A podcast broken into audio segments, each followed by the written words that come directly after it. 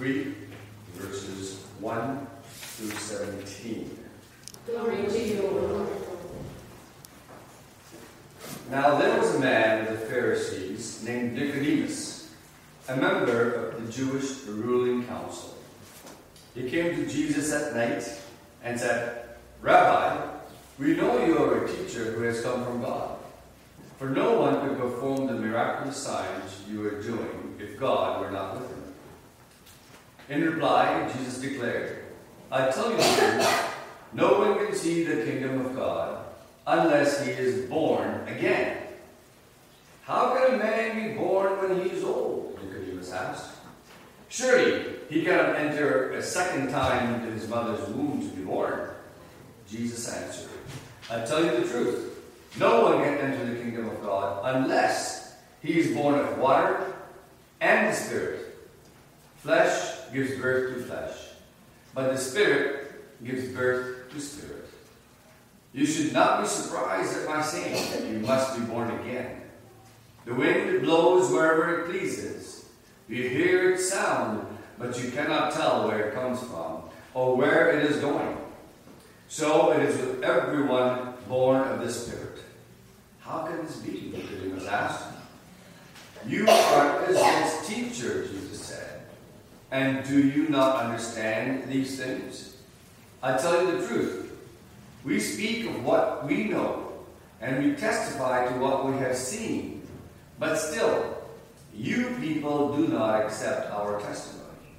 I have spoken to you of earthly things, and you do not believe. How then will you believe if I speak of heavenly things? No one has ever gone into heaven except the one who came from heaven, the Son of Man.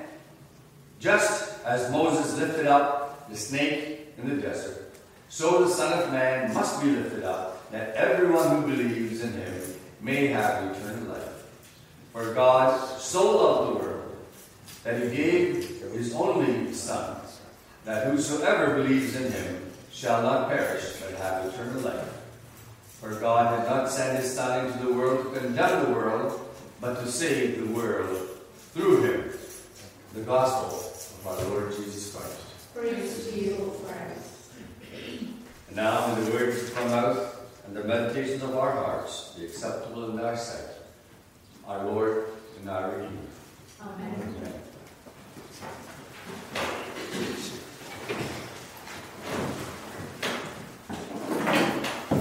Perhaps the central passage Gospels, because in it, within it, resides the best known Bible verse in Christendom, which is what? For God so loved the world that he gave his only begotten Son, that whosoever believes in him will not perish but have eternal life. What this passage does today is allows us to look at the passages around this verse so we can get a deeper understanding of what is taking place here. Uh, I should mention that um, I've said it before, old age is catching up.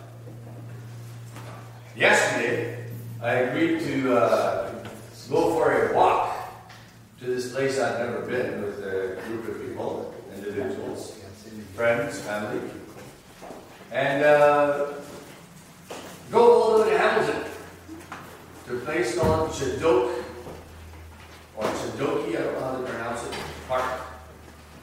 We got there, parked the car, and somebody said, Oh, the, the, the, the path that we're going to walk is down to the bottom of the stairs. And as we approached the steps, they said it's 289 stairs. 289 steps. Ah, okay, no problem. I still pretend to be young. I'll tell you what, going down wasn't too bad. And then we went for on a trail a little ways and walked over, some rocks and crossed a little creek and stayed there for a little while and came back. And by the time we came back, I was already kind of feeling the walk.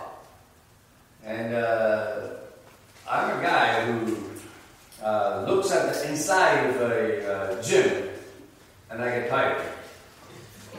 and uh, if I happen to step inside the door of the gym, sure then, my heart rate goes really high. I think that's enough. I don't want to have a heart attack. Just the thought of exercising makes me tired, and so I leave. And here I am looking up at 200 and I think, okay, I'm diabetic. I haven't eaten since early. Luckily, somebody there with me uh, offered me half an orange, which I happily took. Started the path up the steps, and about 89 steps up, I was thinking, what? 200 more to go. And then uh, when I came in this morning, Shannon goes, What happened to you? You look like you're all broken up. and I thought, boy, it does. I hope it's not that obvious. Huh? But uh, if I fall over, it's because my legs have given way. You know, they say in boxing uh, or in sports, if you don't have legs, you better not get the ring because your legs gonna. You know, and me, I have no legs. What? if I fall over, just let me stay there. now, let's open to John chapter 3. Jesus is approached uh, by this leader of the Jewish nation. Uh, and he's of the Pharisee uh, group of people. Pharisees were those who were believers of, uh, of the, the, the Old Testament, the Torah, very strict. And the, the, the, Jewish council was made up of 70 leaders. 70 leaders in the Jewish community. Of that group, there were more Sadducees in that group than there were Pharisees. Sadducees was another group of uh, Jewish leaders, but they were not hung up on too much of uh, teachings on life after death, nor were they believers of uh, believers of angels. Their, their understanding and belief was a little different than the Pharisees, but they had control of the Sanhedrin. But Nicodemus was a leader in this group, and he was a Pharisee, the portion of the Pharisees, but the Pharisees was a larger group of people.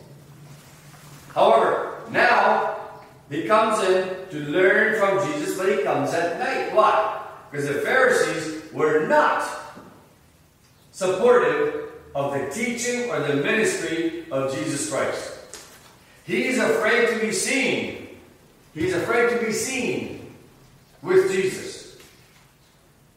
So he comes at night and he begins to talk to Jesus and he says, Rabbi, we know you are a teacher who has come from God, for no one could perform the miraculous signs you are doing if God were not with him. All he does was come and affirm to Jesus that he believed that you were from God. And how does Jesus respond? Does he say, Oh, yeah, yeah, you're right. God did send me. Instead, the response he gets from Jesus is this. Verse 3. In reply, Jesus declared, I tell you the truth, that no one can see the kingdom of God unless he is born again. This guy just comes here to say hello. And what does Jesus say to him? Nobody can be born, nobody can see the kingdom unless he is born again. Jesus knows the mindset of the Pharisees and their preoccupation with the kingdom. The Jews had a teaching and a belief at the time of Jesus Christ that many years earlier, hundreds of years earlier, God had left the tabernacle. And he was not back, but they were waiting for him to come back into the sanctuary. And when he comes back, there will be the beginning of the reign of Israel again. Like Israel will become powerful again, like they used to be powerful before. Why? Because God was always with them. And with God, they would always win every battle. But now their history itself said, and Ezekiel testifies to it, that God had left. The presence of God had left the tabernacle. So they're waiting for the kingdom. And Jesus knows the need and the hope of the Jewish people, and he says, Nobody, you're a Pharisee, you're in the Sanhedrin, so your preoccupation is with what? The kingdom of God.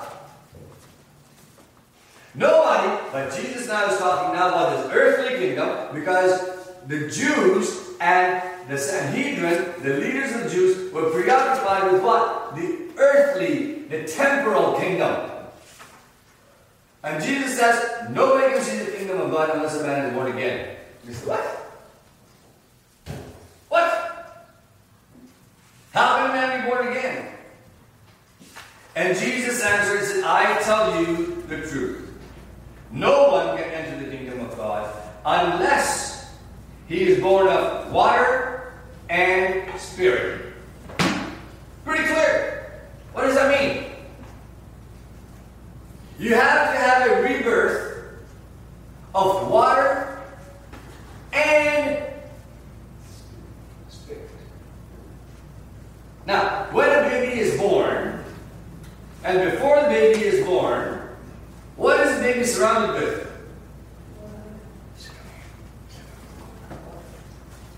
When they're waiting for a baby to be born, what are they waiting for? The water to? He's surrounded by the water. Rebirth. You've got to be back into the birth, if you will, surrounded by water, and be born again. That old self. And the new self is born. I want to spend a little bit of time on this. That new birth is not only of water but also of spirit. When we are born into this world from a mother, we're born only of the flesh, only of the water. When Jesus was baptized by John the Baptist, what happened? He was baptized by water, and then what happened? The Spirit visibly descended on him. When we are baptized, the Spirit is brought down by God to us.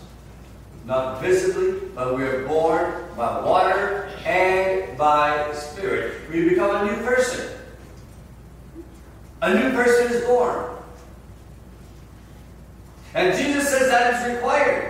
He says, because, verse 8, flesh gives birth to flesh. But the Spirit gives birth to spirit. So the water takes care of the washing of your sins and your rebirth. But the Spirit baptism transforms our heart, our mind, makes us new. It's a new birth. He says, verse 7, You should not be surprised at my saying, You must be born again. What? The wind blows wherever it pleases. You hear its sound, but you cannot tell where it comes from and where it is going. So it is with everyone born of the Spirit. What does that mean? We had a uh, major windstorm a few weeks ago, two of them actually. And we had power losses all over the place, am I right? People's uh, roof tiles blew over. Somebody I know on the side of their house blew away. And uh, that little car that I just got painted, uh, tiles came off uh, my roof and scratched up the car real nice. So It's got to go back for repainting. But did anybody see the wind? No. What did we see? We saw the results of the wind. When I was a kid, and I'm talking like a real little kid, I used to look at the wind, and I assumed that if the trees would stop moving, the wind would stop. I thought, because, you know, in, in, uh, in India, it's very common for people to have those fans. So of course the movement of the fan makes the breeze. Well, I assume somehow the trees move and they create the wind. I was a real scientist. I still am.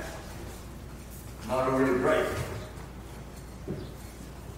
But we don't see the wind, do we? We see its effects, and so it is with the effects of the Spirit. We may not see it, we don't see it, but we see its effects where? In our lives. It changes. Nicodemus says, How can this be? Jesus says, You are Israel's teacher. And do you not understand these things? I tell you the truth. We speak of what we know, and we testify what we have seen. But still, you people do not accept our testimony. I have spoken to you of these things, these earthly things, you do not believe. How then will you believe if I speak of heavenly things? No one has ever gone to heaven except the one who came from heaven. Just as Moses lifted up the snake in the desert, so the Son of Man must be lifted up, that everyone who believes in him may have eternal life. Do you remember the story of the children of Israel in the desert on their way to Canaan? What happened? It's in the book of Numbers. They were angry at God. They were grumbling. They were unhappy. They were, says they were uncomfortable. They liked the slavery of Egypt. Why are we here? Rather than appreciating God. Now, certain Bible translations said that God sent snakes to teach them a lesson. The sending of the snakes, really what it represents, is they were under the protection of God in a wilderness that was infested with snakes. But just as the power of God was protecting them in the sunshine from the with, with the cloud, and at night pillar of light, that same God was, was keeping them under his protection by keeping away the snakes. And when God wanted them to realize what happens without his protection, he withdrew his protection and allowed the snakes to do what they would naturally do. And the poisonous snakes began to come out and bite the people. People were dying of painful death. And they grumbled to Moses and Moses, please, they begged him, please, tell God to take away these things. What did Moses do? God told Moses to make a great, big, tall post. And on top of the post, make the image of a snake in bronze. Make an image of in bronze, make an image of a snake. And put it at a high place where people can see. Bible commentators tell us that because there were so many people there, there were like three million people, there was no place where everybody could see this snake, this bronze snake. But they knew the direction where it was. But three million people, Toronto, uh, Uh, the GTA is what, 2.6 million?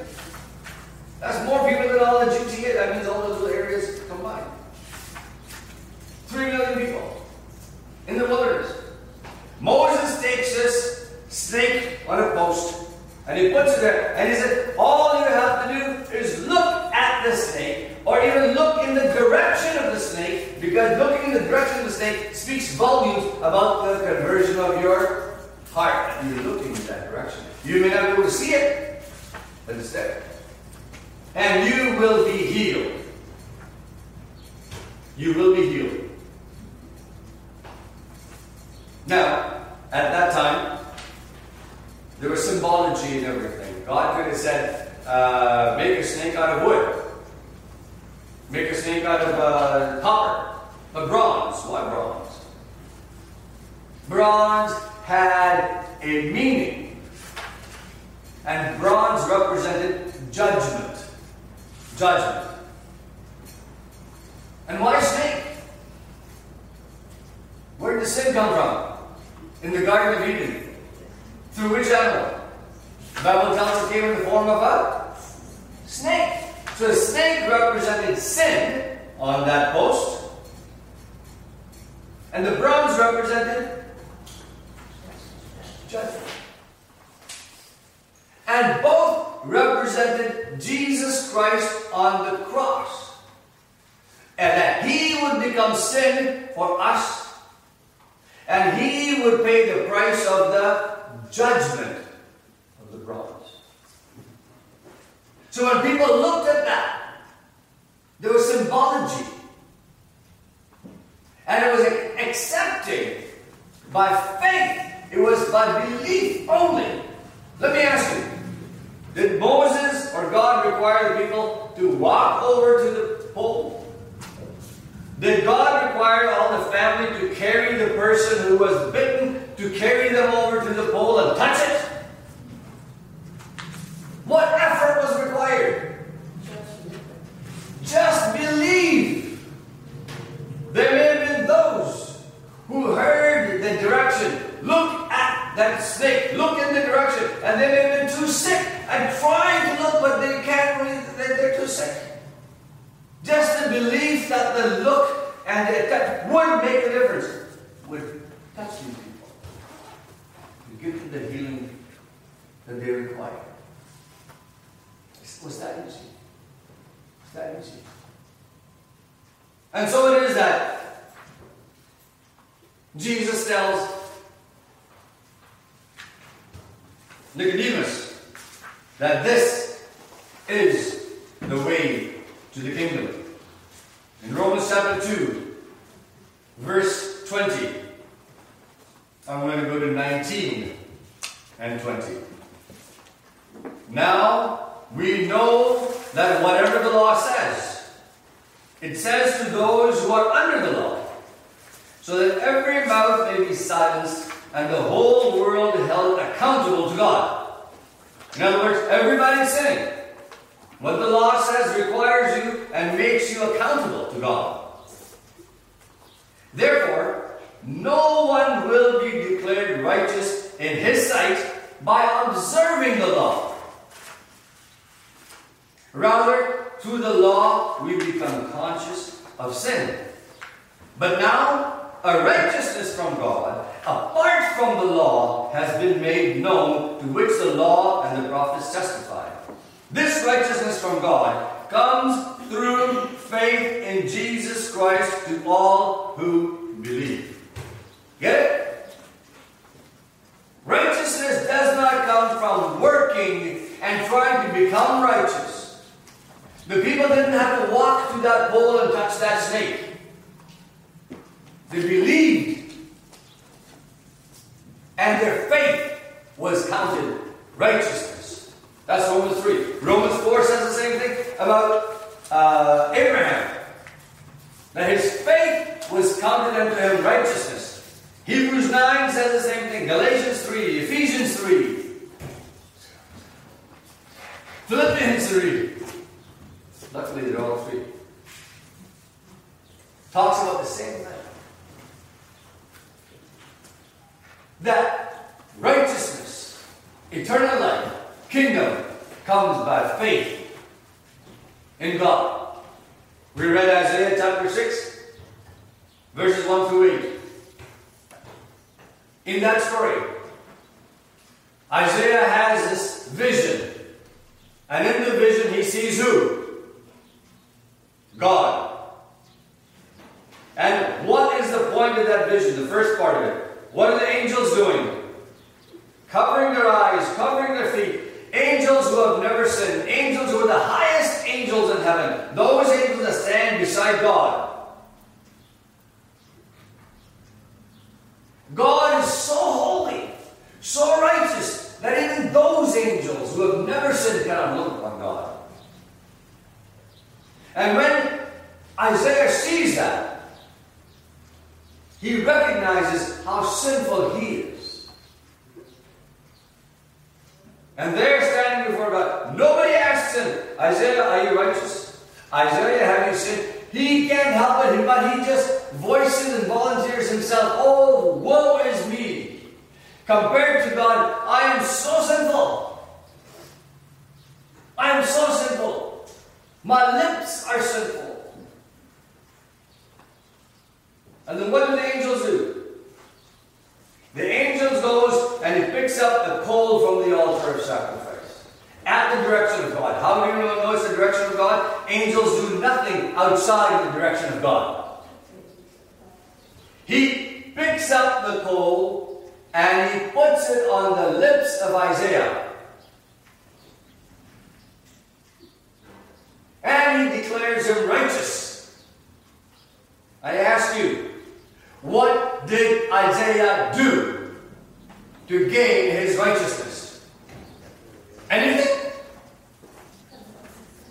He just confessed his sins to God. Oh, what a terrible person And, this, uh, and then the coal was picked up from where? From the altar of sacrifice, which represented where? The sacrifice of who? Jesus Christ. So the sacrifice of Jesus Christ, the righteousness of Jesus Christ, was touching the lips of Isaiah. What does the lips of Isaiah mean? What it means is this. In uh, Matthew, Jesus says that uh, Jesus is accused by the Pharisees, saying, Your disciples don't even wash their hands before they eat. And Jesus says, Don't worry about what goes in your body. What goes in your body is not unrighteous. What comes out of your body is unrighteous. What means what words that come out of your body, out of your mouth, are unrighteous. So the words that are coming out of Isaiah's lips represent his mind, his anger, his pride, his uh, whatever sins we have in our in our thoughts. What the Bible says, out of the fullness of the heart, the mouth speaking. So the, the heart can be seen through what we are singing. Isaiah confesses that I'm a sinful man. Woe is me. I'm broken. I'm destroyed. He confesses his sin. And in that confession, he's made a new person. He's made a new person. He's now able to be accepted by God to represent God. Nicodemus did not understand. And so Jesus, and Jesus explains this to him that everyone who believes in him may have eternal life. Verse 16 For God so loved the world that he gave his only Son, that whoever believes in him shall not perish, but have eternal life. Whoever. Whoever. It doesn't say those people that have committed this sin and this sin, they're, not included. It doesn't say the people that are born in this part of the world or whose ethnicity is from this uh, background, they're not included. Whoever, everyone.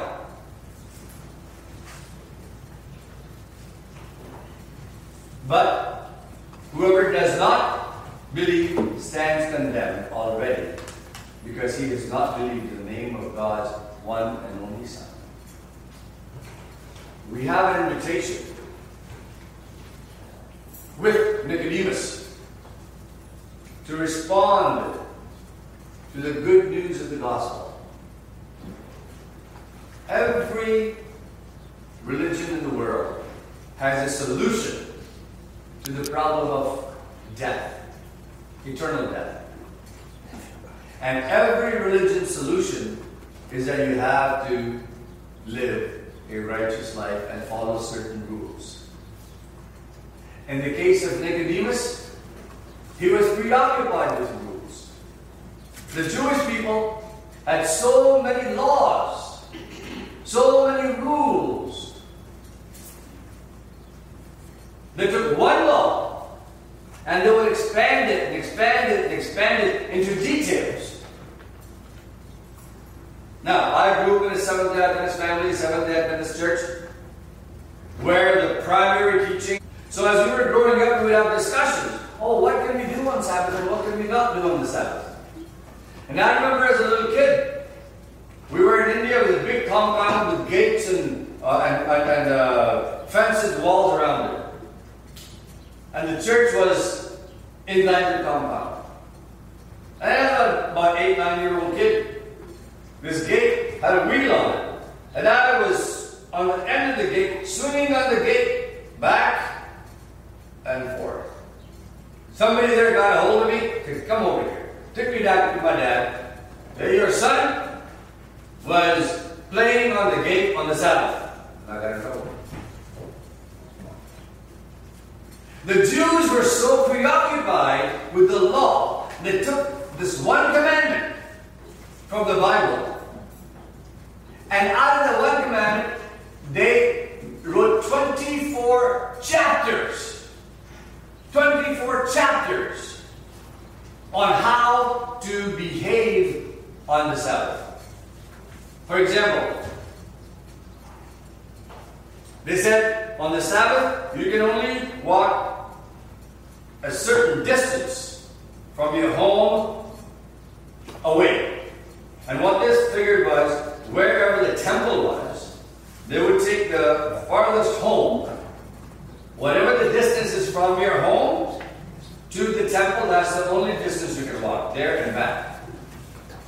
But then there were others who were so smart that they went and researched the definition of home was that place where you eat. You get it? That place where you eat. So Jews that wanted to travel, during the week, they would take some bread and hide it in bushes somewhere where they know they'd hid it, and take some more and hide it further, so they could get to the bush and eat. Now that becomes their home. But now they can travel another five kilometers, get to the bush, and they, and can travel. They. All of this is found in a book called the Mishnah, which is the Jewish book of tradition. The reason I tell you that is we can become preoccupied. We do this, do this, do this, do this in order to be saved.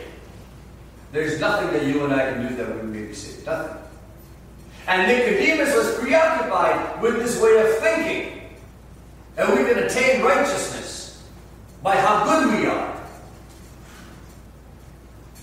But that's hardly the good news. A good news in the Bible, the good news of Jesus Christ is this. Come unto me, all ye that labor and are heavy burdened, and I will give you what? Rest. Rest. For my yoke is easy and my burden is light.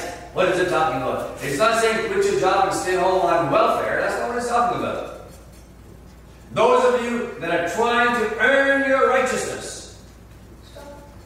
You can't earn your righteousness. Accept Jesus Christ and rest in the righteousness of Jesus Christ. This is the good news that we as Christians have to tell the world. Because every other religion teaches not the good news, but the bad news, that is you got to earn your righteousness. And nobody can figure out how to do it. They're preoccupied. They're trying to live a righteous life. May God grant me and you the love toward God and the love toward humanity that we may share this good news with people around us so they too enjoy the salvation of the kingdom.